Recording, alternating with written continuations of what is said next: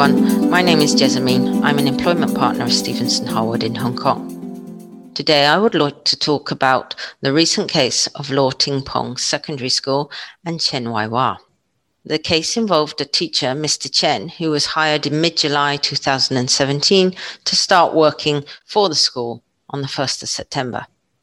Prior to his start date, Mr. Chen had a change of mind and decided he did not want to work for the school and instead sought to terminate his employment contract before his commencement date. When Mr. Chen was offered the position at the school, he was given three documents, which were one, an offer of an employment, which stated that the offer is to be accepted by signing a letter of acceptance and conditions of service. Two, the conditions of service, which stated that the employment begins on the 1st of September 2017.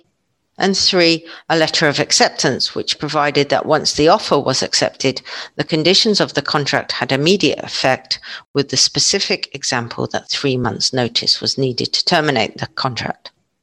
Mr. Chen signed and returned one copy each of the conditions of service and the letter of acceptance.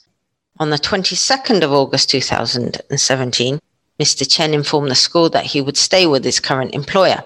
He offered to pay the school's expenses for recruiting another teacher, but nothing more. The school managed to find a replacement for Mr. Chen, who started working on the 5th of September 2017. It then commenced proceedings against Mr. Chen for three months' wages in lieu of notice. The Labour Tribunal, which heard the case, sided with the school. However, on appeal, the Court of First Instance found in favour of Mr. Chen, and they interpreted very strictly what comprised the employment contract and found that the letter of acceptance had no contractual effect. The case was further appealed to the Court of Appeal, which overturned the Court of First Instance decision and held that the employment contract between the school and Mr. Chen was formed by all three documents. The Court of Appeal took the view that since signing the letter of acceptance was the only way to accept the offer, and looking at the whole picture, the letter of acceptance must be binding, especially the provisions on the contract's immediate effect and the three months notice requirement for termination. Mr. Chen also argued that the payment in lieu provision was an unenforceable penalty clause. He asserted that given the little time and cost the school took to find a replacement, the amount of the payment claimed, $139,000, was disproportionate. On this point, the Court of Appeal held that the school's claim was for the recovery of a debt arising from a contractually agreed method for a lawful termination, so the doctrine of penalties was not engaged. Nevertheless, the Court of Appeal laid out the test that a provision is un- unenforceable as a penalty when it is a secondary obligation which imposes a detriment out of all proportion to any legitimate interest the other party has.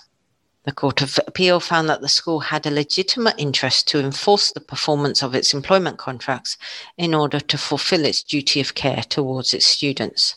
So the payment of $139,000 was not out of all proportion. The takeaway points of this case is that an employment contract is enforceable as soon as it is signed, even if the employment has not commenced. Therefore, employees who wish to resign prior to commencing employment should pay particular attention to when the contract comes into effect and to the termination clauses, especially when there are multiple documents. However, it can also be said that this particular case does turn on its facts given that the school explicitly stated the notice requirement for termination had immediate effect. The case didn't really address specific scenarios such as where there's a probation period.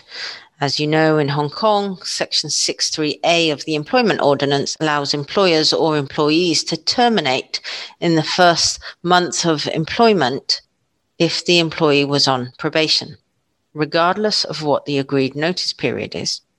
The legal position, therefore, seems to be that the parties are bound by the agreed notice period, except where the employee is in the first month of probation. Employers need to ensure when drafting their employment contracts that it is clearly stated not only as to when the employment starts, but also when other terms of the contracts become effective. On the issue of the penalty clause, it's clear that the Court of Appeal took the decision that the doctrine of penalty was not engaged in this case and in any event, the termination provision was not enfor- unenforceable as a penalty clause. Payment in lieu of notice is a contractually agreed and lawful method to terminate an employment contract, which is provided under the Employment Ordinance. The court held that a claim for payment in lieu was not a claim for damages for breach of contract.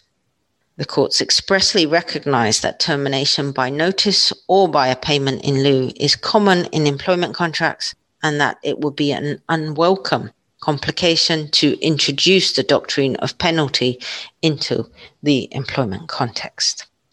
That's all from me today. Thank you for listening.